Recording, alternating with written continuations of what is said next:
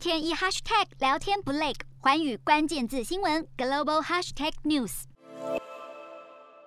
美国民主党温和派议员曼钦在二十号声明，对总统拜登的招牌政策《重建美好未来法案》表示不会支持。他认为这项法案会让美国的债务增加，并且在如今通膨升高、疫情卷土重来的此刻，削弱国家对眼前挑战的应对能力。《重建美好未来法案》预估花费高达两兆美元的支出，主要的目的在于因应气候变迁，并且扩大美国本土的社会安全网，是美国史上最庞大的气候应对投资。白宫表示，曼钦曾经一再保证会协商敲定此项法案，甚至对总统拜登本人都做出这样的承诺，因此对曼钦突如其来的出尔反尔白宫声明感到失望。报道指出，拜登几个星期以来不断与曼钦私下沟通，竭尽所能缩减法案规模，就是为了争取他的支持。更有民主党成员抨击曼钦，认为他是故意阻挡法案通过。当初在竞选期间为拜登辅选过的环保人士和领袖团体，在消息一出后都非常愤怒，因为这项法案若是不能通过，拜登的政府就没有任何能具体兑现的政策，这将会为民主党带来非常棘手的负面后果。日韩焦点全面掌握，东亚局势全球关注。我是主播刘以晴，全新节目《寰宇看东亚》，锁定每周四晚间九点，寰宇新闻 M O D 五零一中加八五开破二二二，以及晚间十点寰宇新闻 YouTube 频道播出。